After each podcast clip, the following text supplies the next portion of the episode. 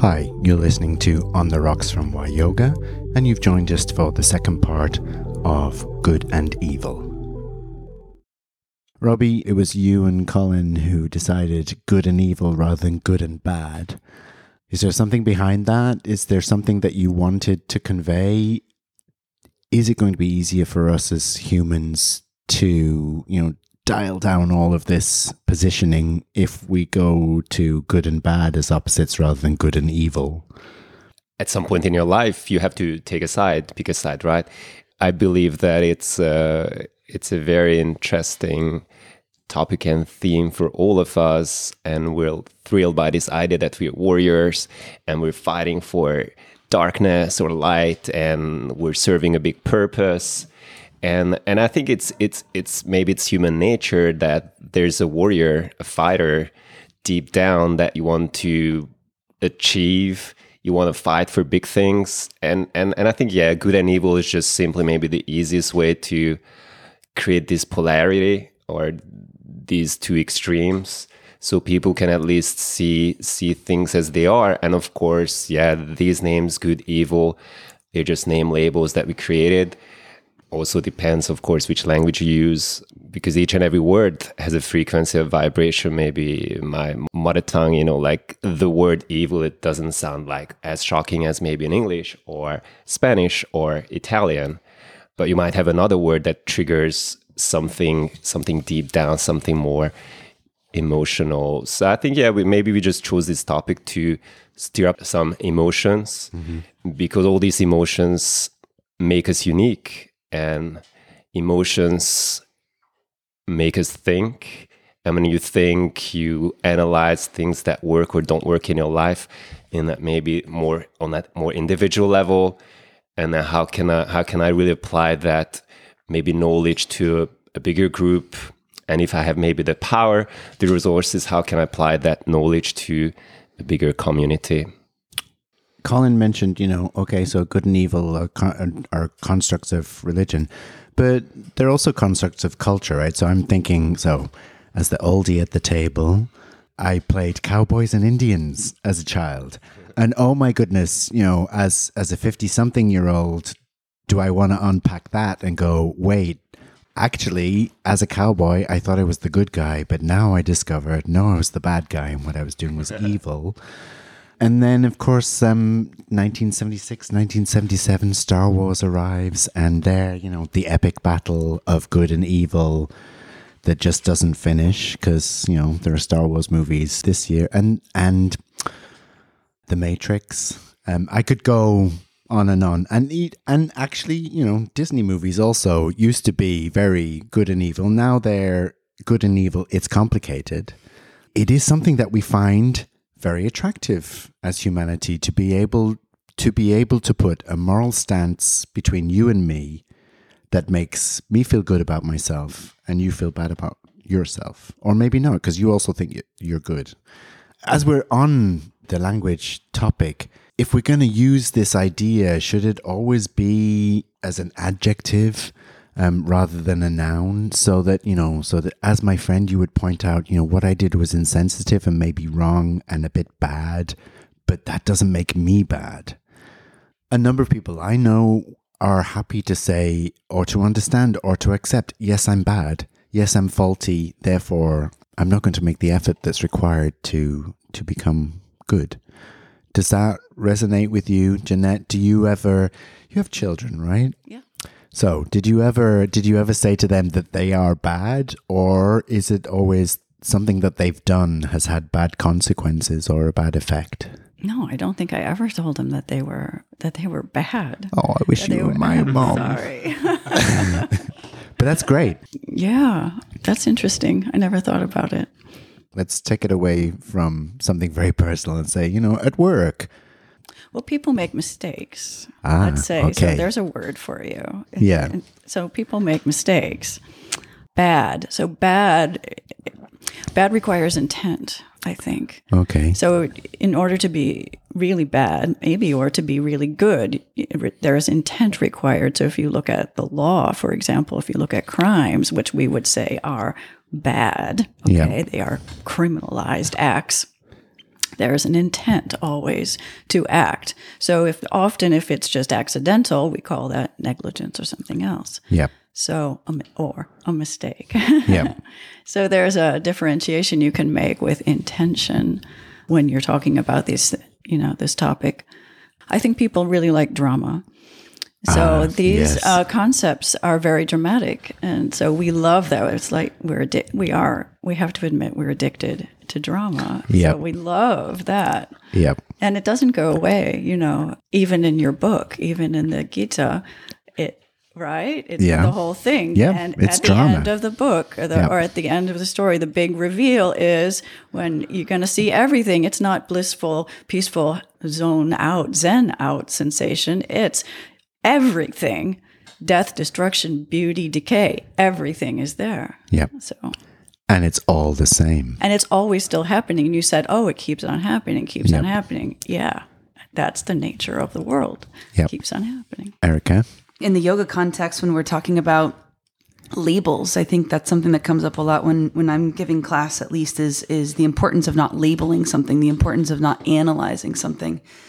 I know that one of the things I say a lot in class is when we're taking a big breath, thinking about the thing that is taking up a lot of space for you. And I'm really careful not to label that negative or positive, because it could be that you're planning, a birthday party for someone that seems like a relatively positive thing, but it's taking up a lot of space in your mind. It could be, you're struggling with global events. It could be that you're struggling with death and loss. It could be anything. So I think I agree with that. And it's great that you don't tell your kids that they're bad, because that is pretty traumatic. I was thinking also about your comment about Disney films, and recently watching Encanto and thinking about that Uncle Bruno gentleman who was kind of cast away because he was showing everything. He was, forecasting the future, whether that be, again, labeling positive or negative, and how interesting that he was eventually brought back into the fold by the main character, who brings him back, quote unquote, into the light, because he is who he is and he was who he was. And he's not necessarily forecasting good things or bad things. He's just forecasting everything. And the last thing that triggered me was a bit about the mistakes that we make and those labels of good and bad. And I recently started volunteering at the prison again. And once again, I find myself in that context of constantly trying to draw lines. Okay, this is me and this is them. And them is this and them is behind a cell. And them, they, these, those have made mistakes. But then we've all made mistakes. And why did these particular people get caught by their mistakes? Why do other people not get caught by their mistakes? Oh, this was murder. Was it murder with intent? Was it murder? Was it an accident? Was it something out of passion that will never happen again? That is what I really love about these volunteer activities, that really force you to think about all the different layers of gray or shades or whatever, that it's not just about these extremes, as we want to call them, good, bad, or good, evil.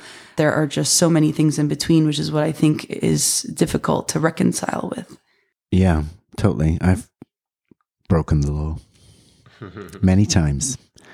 And I won't ask any of you around the table if you have. We make a judgment scale of that, right? Okay, but really, if we're going to apply binary good and bad, if you broke the law, that's bad.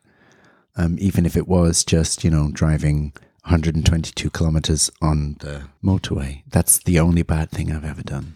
Oh, obviously not. Yes, thank you. Thank you for laughing. Everybody knows your past. I'm much more evil than that. Intent is a really good thing to bring to the table, and I hadn't thought of that, so thank you. No, I just was going to add one more thing about when we talk about good and evil a lot, and Robbie brought up different languages, so I was thinking about definitions. Yeah. Usually when we talk about good, we talk about morally righteous type of thing, and when we talk about evil, we talk about malicious, wicked type of thing.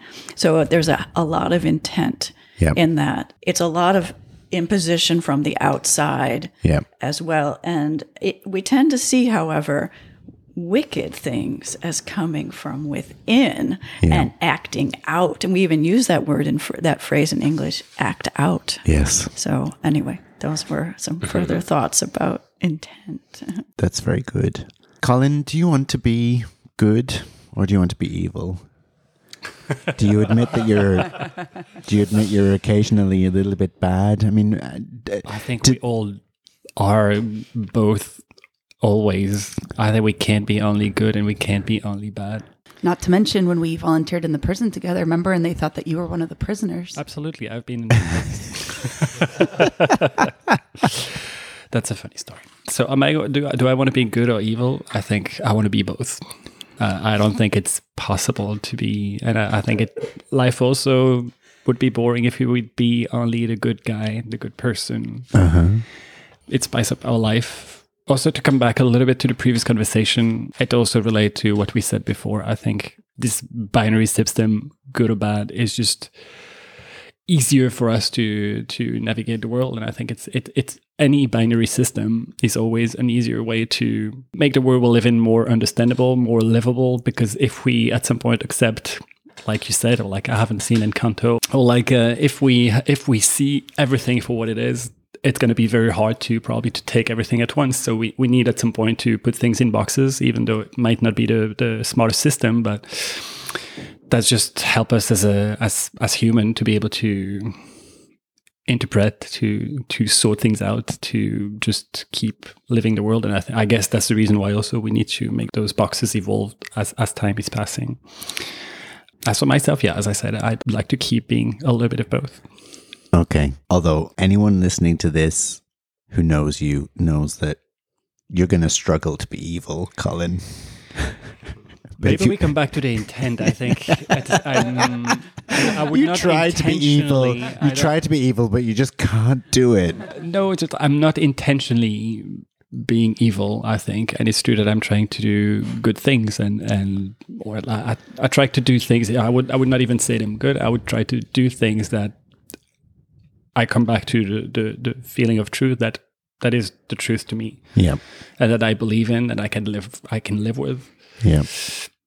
And I'm making mistakes. I think Janet is right to probably bring that nuance in the good or evil, or the bad and evil. It's the intent. I think we can all hope to behave in a way that we are not intentionally trying to hurt, trying to do anything wrong, bad, but we all do. Yeah. And that's what makes us grow also at the end. It's thanks to those that we can think, change, evolve.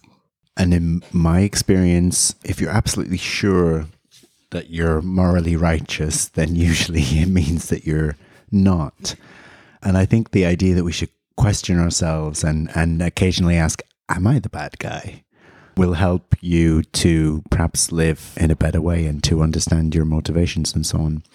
The other big problem that now occurs to me is, now that I'm understanding the binary of good and bad or good and evil is not really useful, what do I tell the dog? Like, his whole life I've been telling him, good boy, good boy, good boy.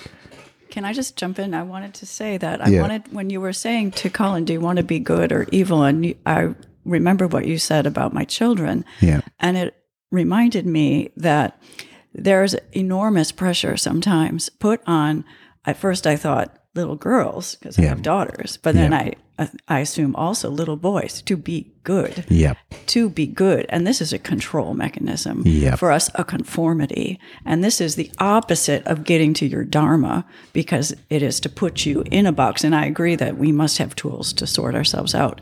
But that is dangerous. That is the dangerous edge of good. Yeah. And maybe evil. To label someone as evil. Like Erica was saying, okay, I'm glad you didn't tell your kids they were evil. Yeah. Can't even say that with a straight face. And I think you're right. The thing is that we need to be able to question those boxes that we talked and to make them evolve with the time. And that's to question it, to not being convinced of something that we can after that impose blindly to everything. So Jeanette mentioned tools, so let's go there now. Robbie, what tools are in the yoga toolbox to help us navigate or steer away from the idea of good and bad? All of us want to improve, and if we still feel we want to be good, or if we feel that if we occasionally feel those demonic tendencies that were written about in the Bhagavad Gita, what tools do we have in the yoga toolbox that can help us to understand these concepts as well as work towards where we want to be? I'm convinced there are many, many tools. I would just maybe name one that really inspired me, touched me, and I mentioned it a few times, is the, or actually I think yeah, probably talked about the idea of the gunas, the maha gunas, and it also comes up in the Bhagavad Gita. So these gunas, these great forces are, yeah, we can call them universal patterns or characteristics. And there are three major primary aspects of the universe. But these are really subtle energies, frequencies that will manifest. And that these forces can manifest in the physical body. They can also manifest in your mind, in your thoughts, and everything what you see, perceive, or even in the invisible world. So what we perceive in this reality, I'm now using, again, the yogic context, are ruled by these gunas. And these gunas are like forces that they pull us to one direction, and at sometimes you call it darkness, some sources call it light, balance, purity, and then there's another force that creates the movement between these two forces. And actually it's one of the systems that I really love, because it's a you could say it's a non-binary system, because at least we have three forces. So, and these forces are always connected. So in a way, it's similar to the, you know, the Chinese or the Taoist thinking. There's this dance of the yin and yang, but in the guna system, there's a dance of three forces, and these forces always create an energy. Let's say a physical expression, can be a human body, food, a thought, a story, a movie, a book, a song. So there's always a predominant guna in anything that you can perceive or experience in life. Mm-hmm. So as yogis, what could be useful for us to really understand how these gunas manifest, understand what they are, and also maybe just use certain labels, because the human mind likes to label these forces, and also understand that there's that constant movement. Nothing is really static. We need all of these gunas, these forces, to really experience the fullness of life, and not to push aside everything just to see good as it is, bad as it is. But as yogis, without really getting too much attached to being good, evil, or anything in between, just find a way. If that's really your purpose, to find liberation, then we also need to ideally transcend the idea that I'm a saint, I'm pure, I'm a yogi. All these ideas, I think it's important that we somehow transcend and transform. So how can we use the practice of yoga to go beyond the gunas, and how to play with these gunas? If I know that I'm exposed to daily news, and I'm always following the news, and I'm smoking, drinking coffee, I'm going to invite a certain quality in my life. And the way the universe works, like will attract like, so then will even more invite more, you could say, with lower vibration, and then we'll create mental changes, physical changes. So you'll be ruled by one of the major gunas, whereas you're maybe someone who is going always to monasteries, always meditating, sitting, walking a dog. You know, like you can develop some of these really sattvic qualities, but even that, your mind, your small self might say that, oh, I'm a saint, I'm a yogi, I'm a pure being, and you begin to get attached to this idea that I'm someone special, I'm a super yogi, I'm a superhero, I'm fighting the evil. So yeah, I think it's always nice to check how these forces manifest, because they'll confuse you. And for that, we need that, you'd say, inner work. Sit down, instead of going outside, sometimes choosing not to read news, and just sit with yourself, sit with that voice that might tell you what is true, or what truly matters in this moment for you. And I think if you listen to that voice, then you'll be in the right place, you'll be in the right moment, in the right circumstance, in the right city, country. So yeah, I think it's important to develop that inner work. And that's basically the practice of yoga. It was never really an outer practice. We use the outer tools to get inside, and also, you know, like even drop this idea that there's inside, just go beyond that and look for that, if you want to use the word liberation, freedom, enlightenment. I have to say I'm very, very susceptible to that. I'm a saint, I'm fighting evil, I was called by God to be special.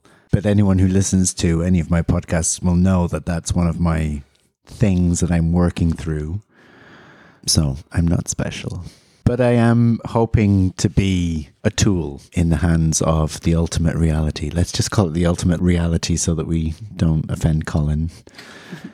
Jeanette, what practices in yoga do you find help to look at these qualities in yourself? We can talk about samskaras or indeed vrittis, you know, these tendencies that are either from today or the tendencies that are from childhood, or if you believe it, and we'll leave that open, from previous lives. Is there anything particular in yoga that you like to do that helps you address, you know, looking at who you are and why you act the way you do? I think it's more of a global effect. Yeah. I would say more of a global effect of the yoga practice. So I can't point to one particular thing or another. Yeah. But, which is probably good, because if you did point to one thing, then some people will go, okay, I just need to do that.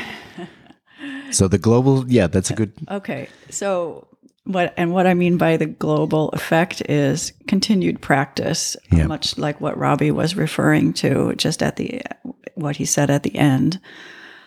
So that global effect, in a way that I cannot describe for you, I think does lead you to understand better your path, break you out a little bit, hopefully, of that cycle of, you know, the repetitious samsara type of thing that is happening. Erica, I'm going to ask you specifically, yoga teaches us some difficult principles about how we treat other people according to how we judge them as to where they might be on the good or bad scale, or enlightened or not enlightened. And given that you do interact with people who others might see as having done something bad, if not bad themselves, what does yoga tell us about how we should treat one another in these situations?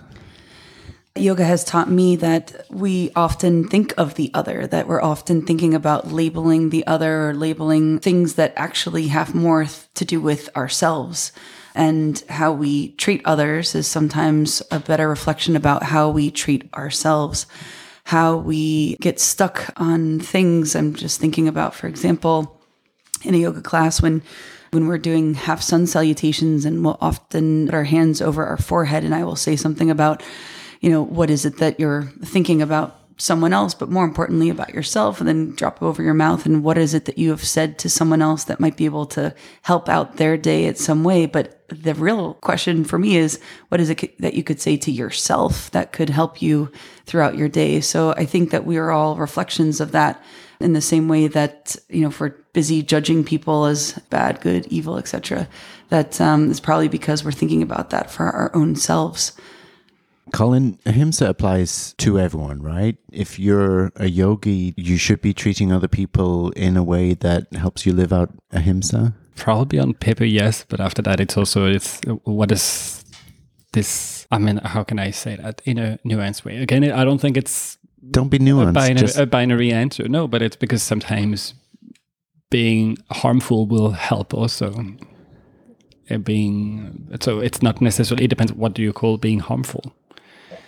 Again, it's something. It's like you might say the truth to somebody that's going to be not very nicely taken, but you're going to give enough insight that the person might start to reflect and eventually change. It's tough love, you mean? No.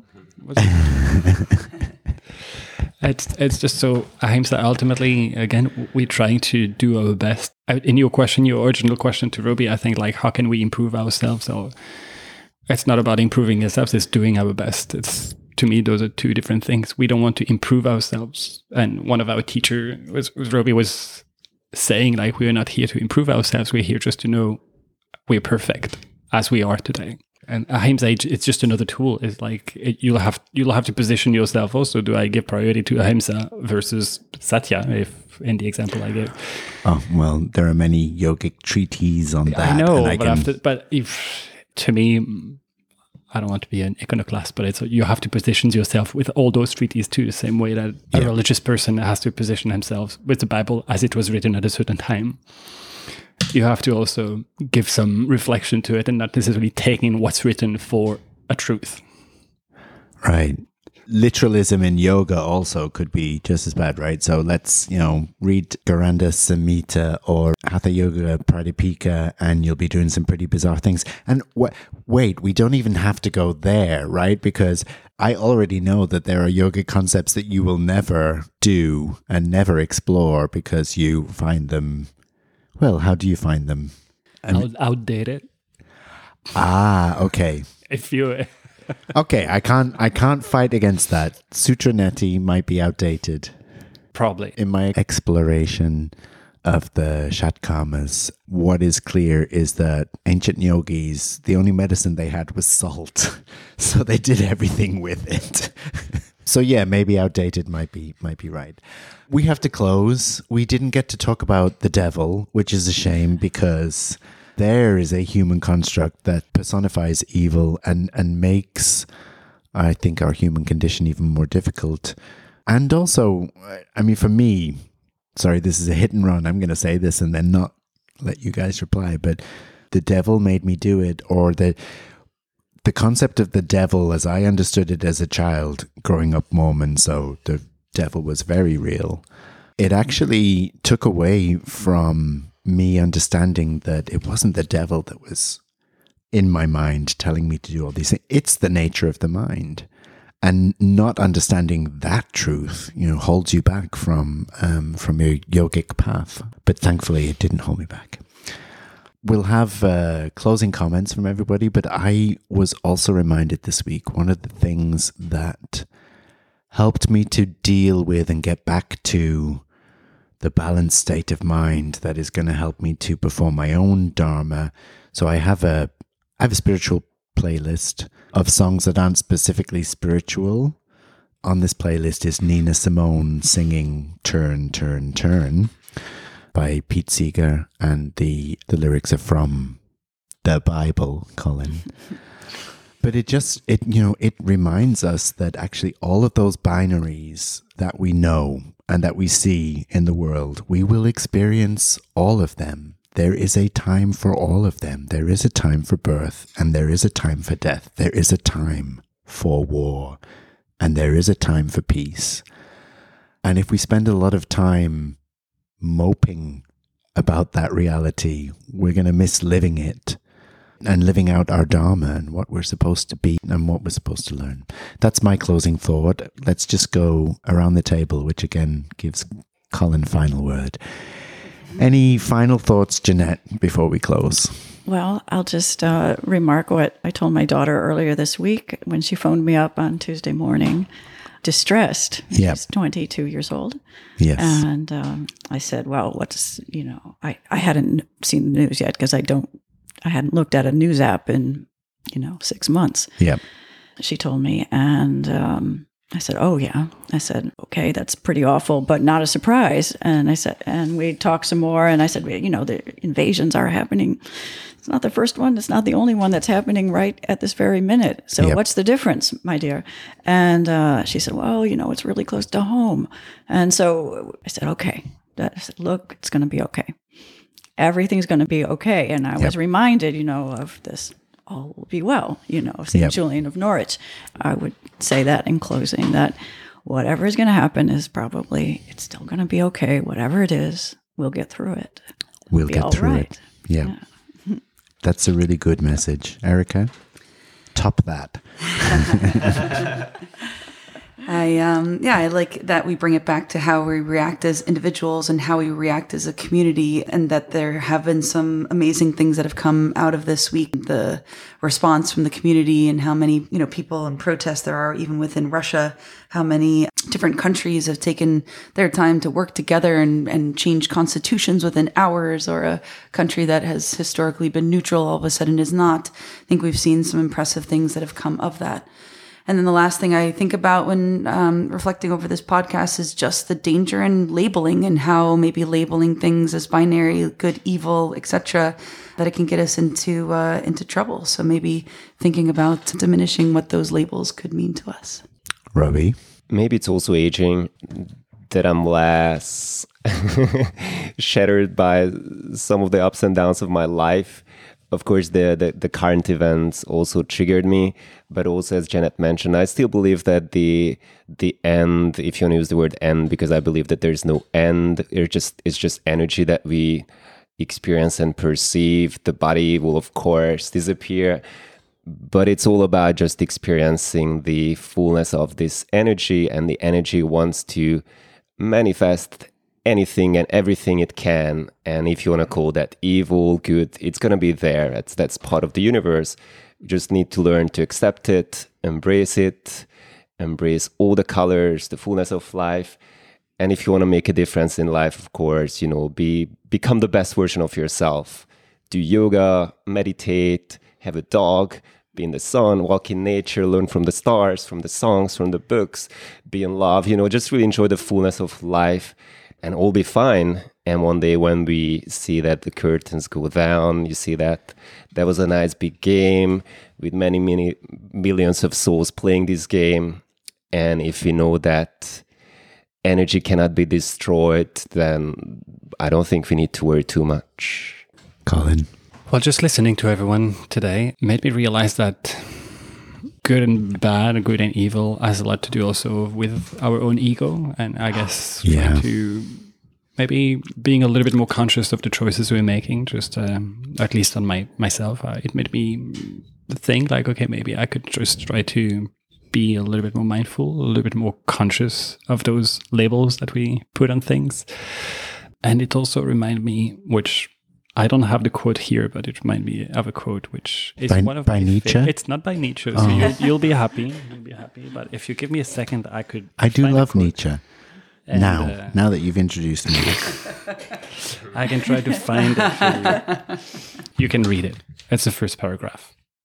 Look again at that dot. That's here. That's home. That's us. On it, everyone you love, everyone you know, everyone you ever heard of, every human being who ever was, lived out their lives. The aggregate of our joy and suffering, thousands of confident religions, ideologies, and economic doctrines, every hunter and forager, every hero and coward, every creator and destroyer of civilization, every king and peasant, every young couple in love, every mother and father, hopeful child, inventor and explorer, every teacher of morals, every corrupt politician, every superstar, every supreme leader, every saint and sinner in the history of our species lived there, on a mote of dust, suspended in a sunbeam. Thank you, Colin. So that's from Carl Sagan. Okay. And it's a book he wrote once he took a picture of the Earth. From when I don't remember the name of the satellite that was leaving the galaxy and turning to the Earth to take a picture, which was a pale blue dot. One thing I've learned from the young people, which I use ironically, is, you know, it's complicated. And it seems that even simple things like good and evil are a little bit more complicated than I imagine. I don't know about you, than I imagine. Thank you, all of you. It's really been an eye-opener. Do you want to say goodbye, Jeanette? Goodbye. Erica? In my evil voice, goodbye. In my good voice, goodbye. If you can tell the difference, please let us know. Robbie? Thank you for listening. Bye. Colin? Bye, everyone. And it's goodbye from me. Goodbye.